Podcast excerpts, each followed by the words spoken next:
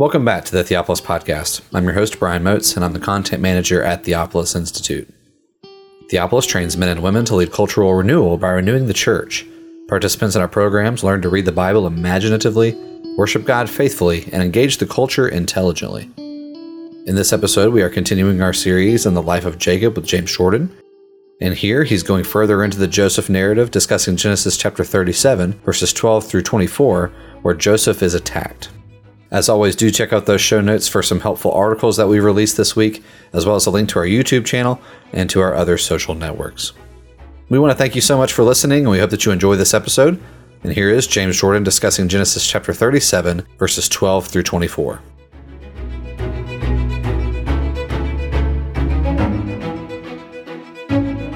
We're back in Genesis chapter 37, and we come now to the last three parts of this narrative. I pointed out to you last time that there's a shadow of the creation week in this chapter. The fourth thing in the chapter is the dream about the sun, moon, and stars, and the third thing is the grains, which are the third day. And the seventh section has a great many parallels to Genesis chapter 2 and 3, which we'll look at when we get to it. But we come out of the fifth section, which is verses 12 to 14. And there's no obvious link to the fifth day of creation here, but it is the fifth event in the story. The first event was that Joseph was in charge of the younger sons and brought a bad report, an evil report about them to their father. The second event in the narrative was that Israel, God's representative, had chosen Joseph above all of his sons, considered him a son of an old age, and had given him a firmament, placed a firmament between Joseph and the other sons in the form of a royal tunic, and gave him authority over them. And then the third event was the dream about the sheaves, and the fourth event is the dream about the sun, moon, and stars. And now verses 12 to 14. And I'll read from Fox just for fun. And his brothers went to tend their father's sheep in Shechem. And Israel said to Yosef, Are not your brothers tending sheep in Shechem? Come, I will send you to them. And he said to him, Behold me. Literally, really means something like, I'm ready to go. I'm at your disposal. Here I am. I'm right here. And he said to him, Come, pray, look into the well being of your brothers and into the well being of the sheep, and bring me back word. So he sent him out from the valley of Hebron, and he came to Shechem. First of all, following our notes, note that Joseph is sent by Israel. He is Israel's representative, not sent by Jacob. The distinction in the words is Jacob refers to the individual man, Israel refers to the man as he is God's representative in charge of this community of people. And what that sets up for us here, of course, is that what we've already seen, but now explicitly here in the narrative, the attack upon Joseph is an attack upon Israel, who is God's representative.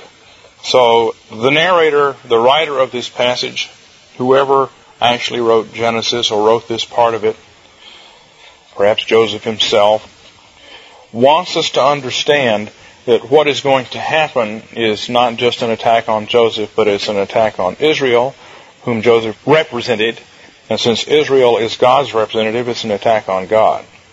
And of course, we could say that anyway, but the text highlights it for us. Then we read that they're pasturing in Shechem. I've got down here many commentators ask how this could be, since they had earlier massacred the men of Shechem and are now hated by the Canaanites in this area. They had to move away from Shechem.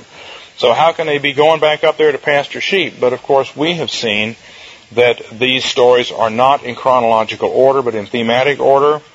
I mean, they're in roughly chronological order, but when we get done with the Jacob narrative and we start the Joseph narrative, we drop back in time to start up again.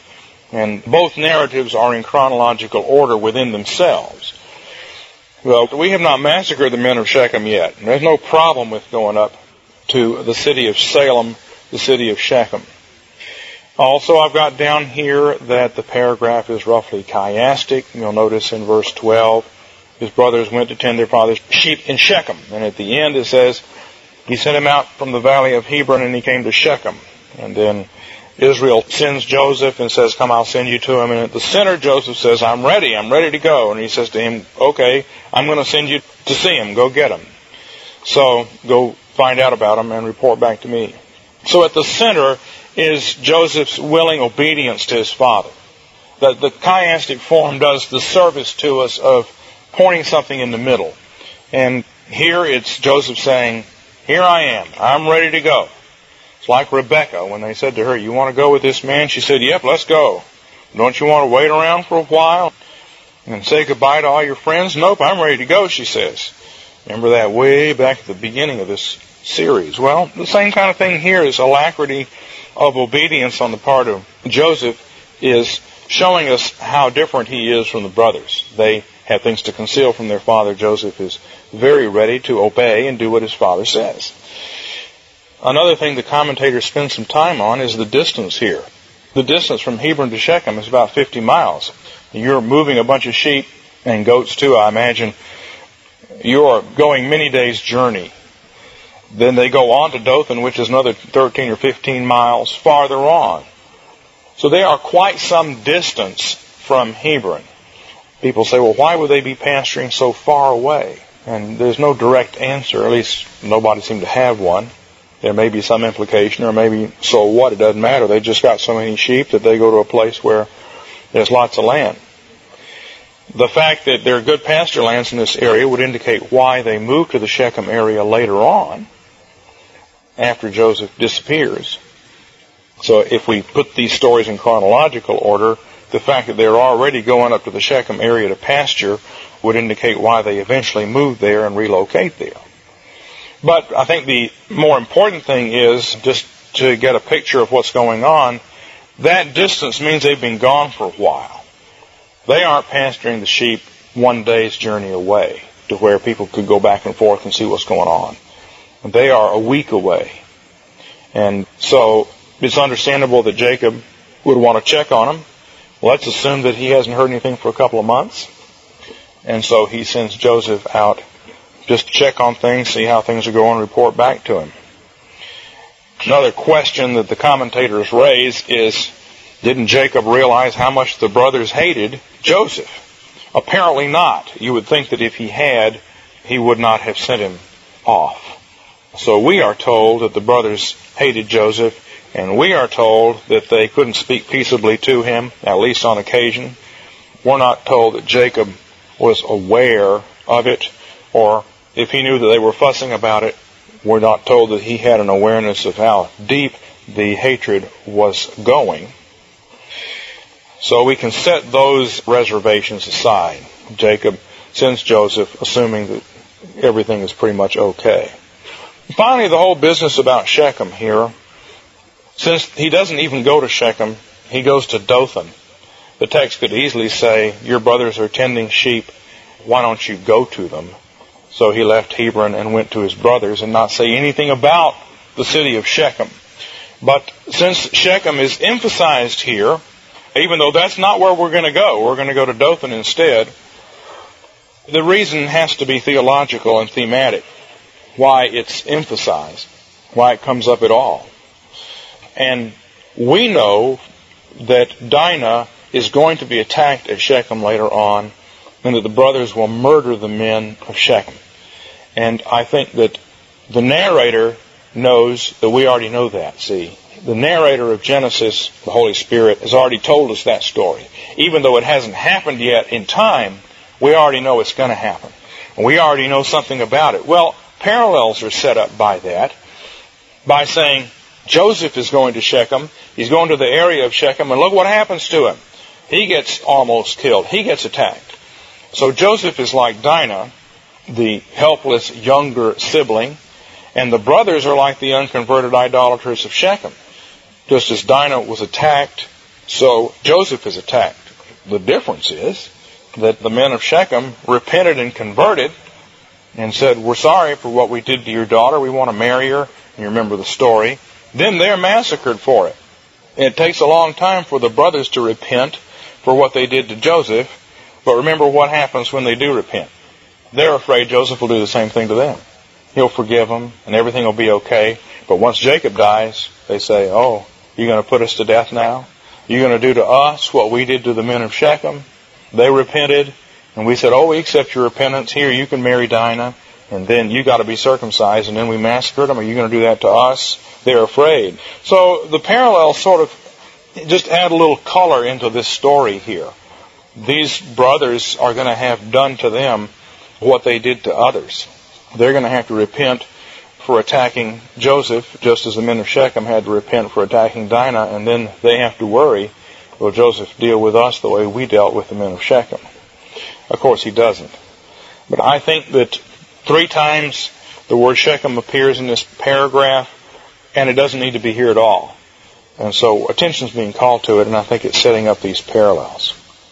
Well, then we come to the sixth incident in the text. The sixth day, so to speak, where we encounter a man. So maybe the fact that there is a man here has something to do with the sixth day. Maybe the flock of sheep, the idea of a host of things, a swarm of things, links with the fifth paragraph here. I don't know. We don't have to have everything matched to see that there are seven sections here. Joseph meets a man, and this is always one of those curious things. What is going on here? Why is this here? Who cares? Verses 15 to 17. And a man came upon him. Behold, he was roaming in the field. And the man asked him, saying, What do you seek? And he said, I seek my brothers. Pray tell me where they are tending sheep. And the man said, They have moved on from here. Indeed, I heard them say, Let us go to Dotan, or Dotayin. Yosef went after his brothers and came upon them in Dotan. Spelled two different ways here, Dotayin and Dotan. It's the same place. We'll get to what it is in a minute.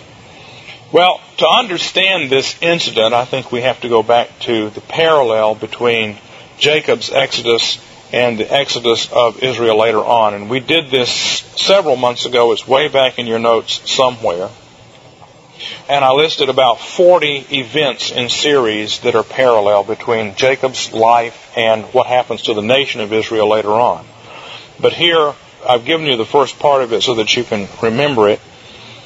When Jacob leaves home, that's the beginning of his Exodus event. He leaves home, goes down into a strange place to look for a wife Joseph leaves home to look for his brothers. Jacob is sent off to look for a wife. Joseph is sent off to look for his brothers. The Lord, Yahweh, meets Jacob at Bethel, and a man meets Joseph on the way. Those are the two parallels here. Uh, Jacob is well received for a month in the house of Laban. Joseph prospers in Potiphar's house. Then Jacob is reduced to servitude. We saw that. You're going to have to work for me. You're not a member of the family anymore. Joseph is going to be cast into prison. Jacob prospers as a hired man. And Joseph is elevated over Egypt, but under Pharaoh. Jacob multiplies children in flocks. Hebrews multiply in Egypt. And then the stories continue. God enables Jacob to spoil Laban's flocks. He gets most of his flocks. The Hebrews spoil the Egyptians. God appears to Jacob and says, You better leave. God appears to Moses and the Israelites and says, You better leave. They go, they're pursued, they get to the Red Sea. All these different things happen in parallel. And you've got that in your notes. At any rate, the point is, this encounter with the man does fit here. We don't know if it's really a man or not. There's no indication here or anywhere else as to whether this is just some ordinary person or an apparition, a theophany. I don't know why it would be a theophany.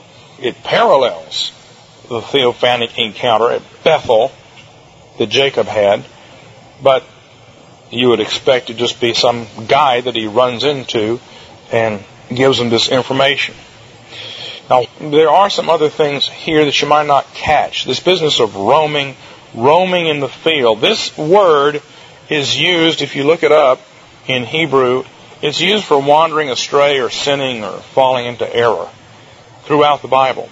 But it's only used three times in Genesis, and in Genesis it doesn't have that meaning, and it doesn't, although it's usually used in contexts where you're talking about wandering astray or wandering from the true way. The word itself doesn't carry that freight. It just means you're wandering somewhere. You're roaming around. just as in English, we could say he wandered, and then we could say he wandered astray, committed a sin, or to say he was out wandering around. It wouldn't carry any negative connotations. Well, it's appeared twice in Genesis already in parallel situations. In chapter 20, verse 13, these are the only three times it appears in Genesis, so again, a particular nuance of meaning is being set up by its previous uses.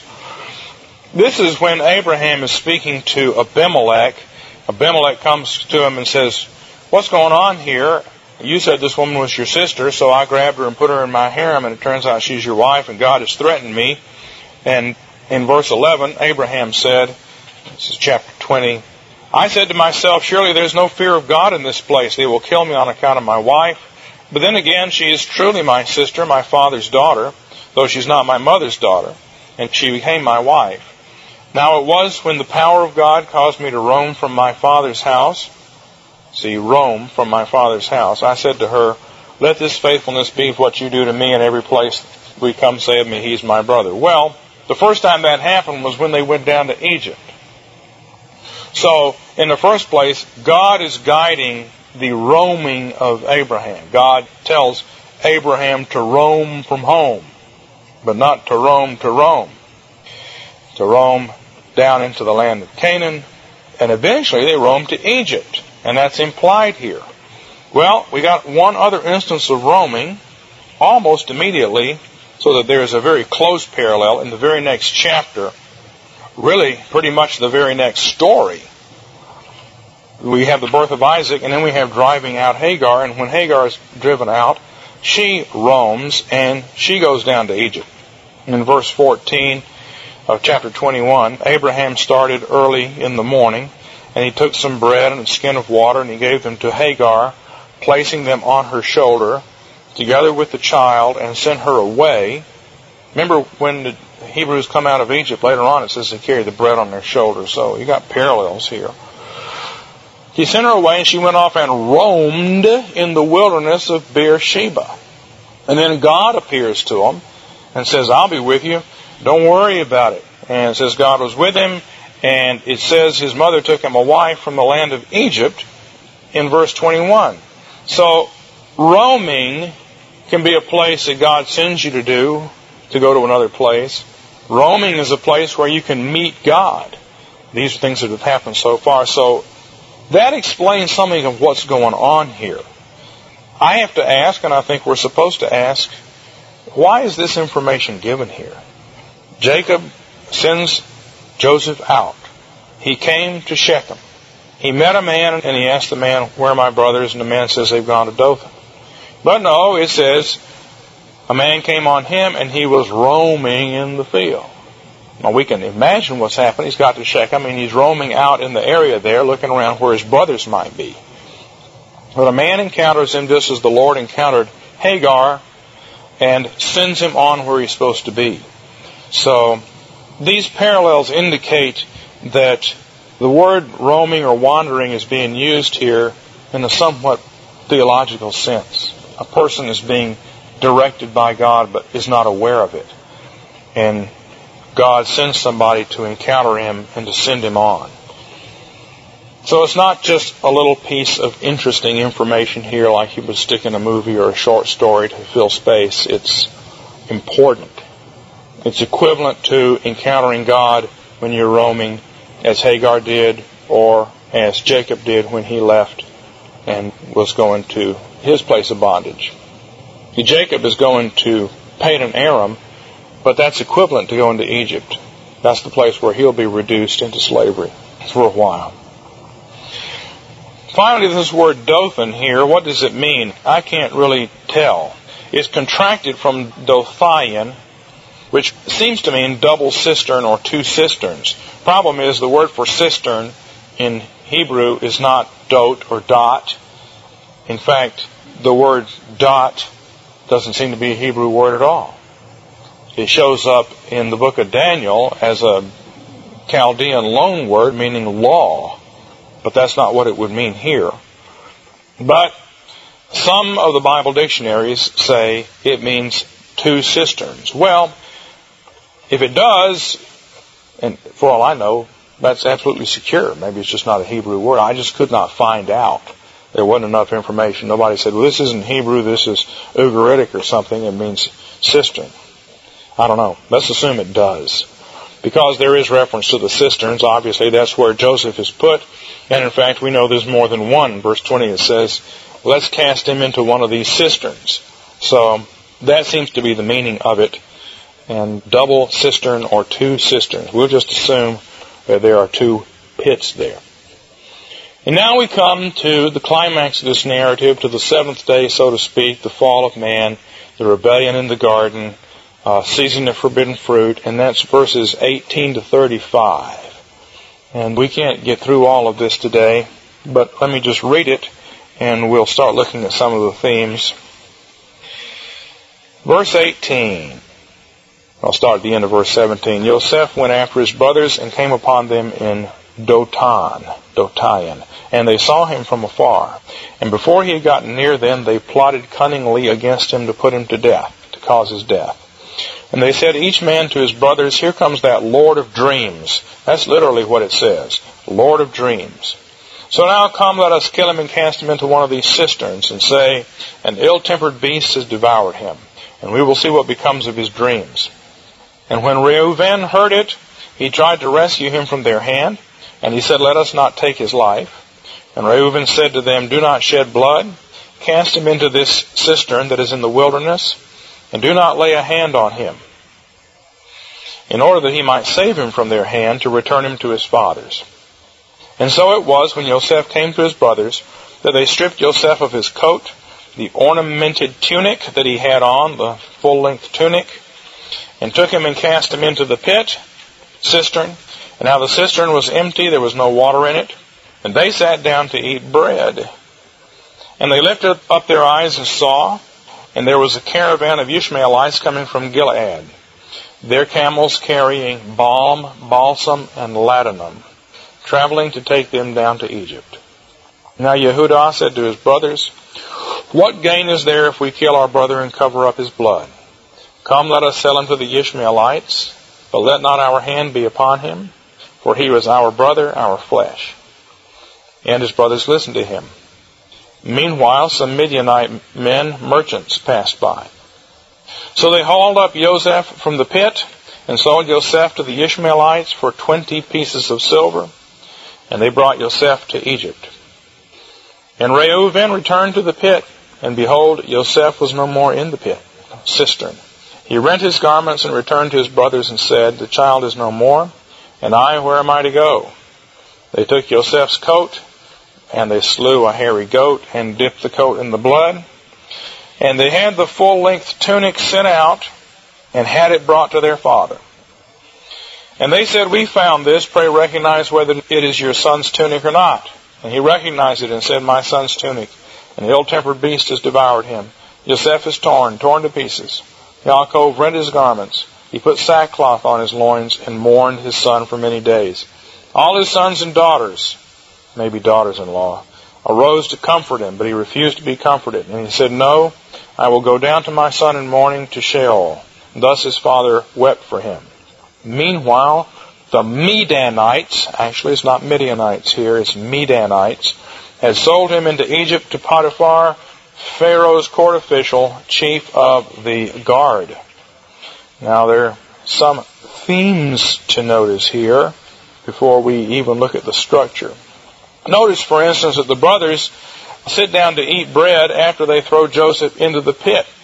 As we saw way back when we started the story of Joseph, bread is a major theme here. We've already had sheaves of grain bowing down. Now we have bread again. We have to ask, why on earth are we told this?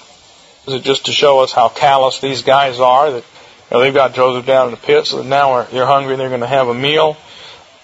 No, this information is given to us because bread is a central theme and because Joseph is the one who's going to provide bread for them later on. In a sense, the death of Joseph provides bread for the brothers. And Joseph's going down to Egypt is a form of death, but that makes life for the rest of them. And here being thrown into the pit is a form of death, and that is associated with them getting to have bread. Now, they don't deserve to have this bread now, but they have it anyway. This just begins to anticipate something that comes up later on in the story in much more detail. So that's one thing to notice. The second thing to notice is that Midianites conveyed Joseph to Egypt. And when Moses leaves Egypt, he dwells with Midianites. Uh, Jethro is a Midianite. And then when all the Israelites come up out of Egypt later on, they encounter Jethro and the Midianites. Then later on they encounter some bad Midianites under Balaam. So Midianites take you down to Egypt and you encounter them coming back up. Interesting connection of themes there. A little bit more we'll say about it as we go. And then notice the garment theme here. I didn't count up the number of times tunic and coat are used here. I'll try to remember to do that before next week. But three sets of garments are ruined. Joseph's garments are ruined, Reuben's garments are ruined, and Jacob's are ruined. And garments have to do with glory, and the glory of Israel is completely ruined and killed here. The firstborn son, who is, so to speak, the representative of the family, he tears his, the father tears his, and of course Joseph's is torn. And we can even see a little hint of the Trinity here in that the father, the firstborn son, Reuben, and then the Spirit who was sent by the Father would be equivalent to Joseph, and Joseph is linked to the Holy Spirit later on by Pharaoh. It's a complete ruining of the honor and glory that they have, signified by their garments. And these are all good garments. They're not just tearing their underwear when they do this. This is whatever expensive garment they have. And since clothes were handmade in the ancient world, garments were expensive. You tear them, you're doing significant damage. So the garment theme is important here. Now I've given you chiastic structure, and the chiastic structure is interesting because it puts Judah and his plot at the center of the story. At the absolute center is his statement, oh, let's sell him to the Ishmaelites. And then on either side of that, in verses 26 and 27, he says, Let's not kill our brother. What gain is there if we kill our brother? Let not our hand be on him. And then the beginning of that section G is Judah speaks to his brothers, and then Judah is heard by his brothers. The story begins with them plotting to kill Joseph, and then it ends with them showing that Joseph has been killed and Jacob believing it. But interestingly enough, at the beginning of the narrative, they say, let's kill him and throw him into a pit and say, a beast has devoured him. Well, matching that is exactly what they do. They don't kill him, but they dip his tunic in the blood of a beast, a hairy beast. So if you look at it, it's structured out quite well. They strip Joseph's garment off. That is matched D prime with Reuben tearing his garment. There's some other things to notice here. Again, the commentators say, hmm, Reuben has been shown to be a bad guy because he slept with Jacob's concubine. No, that hadn't happened yet. That's 10, 15 years off in the future. Reuben is the responsible firstborn older brother at this point in his biography. So we shouldn't be so surprised that he acts responsibly to an extent. But Judah is the main actor here, and he's the one who commits the sin. Of course, murdering the brother would be a capital offense, but man stealing and enslavement is also a capital offense. So this is very serious sin, and Judah has to repent later on. And as I pointed out to you when we introduced this, the next chapter of this narrative is all about Judah and his marriage, and then when we go on down, it's Judah who offers to give his life for Benjamin, and Judah is as important in this story as Joseph is. It's not just the story of Joseph, it's the story of Joseph and Judah. Another thing that you see from the chiastic structure, if you look at F and F prime, the Ishmaelites are carrying spices down to Egypt, and what's parallel to that is that they brought Joseph to Egypt. Uh, that's not an accident. In fact, these spices here, except for the balm of Gilead, the other two, are nowhere else mentioned in the Bible except one other place, also in Genesis, which I'll show you when we get to it. In other words, there is a deliberate parallel between these spices going down to Egypt and Joseph going down to Egypt. These are spices used in medicine for healing. And we speak of the balm of Gilead. Everybody knows that's medicinal. The other two are as well. So the idea of Joseph as being someone who will heal is implied here. And you see it in the structure. You wouldn't have to have the chiastic structure. You could think to yourself, oh, you know, the Ishmaelites are carrying spices down to Egypt, healing medicine, and they're also carrying Joseph down to Egypt. And that's parallel. You could get that, but you wouldn't know for sure if you're making that up or not. Maybe that's a parallel that's intended. Maybe it's not a parallel that's intended. Well, the chiastic structure tells you that is a parallel that is intended. The Holy Spirit intends for us to make that parallel because He puts them together in the structure of the narrative. And then selling is at the center. Let's sell him to the Ishmaelites. Later on, the brothers are going to come to buy from Joseph. The buying and selling thing becomes real important in this narrative. And so there's an irony here. They're going to sell Joseph to the Ishmaelites. Later on, they're going to have to come and buy stuff from him.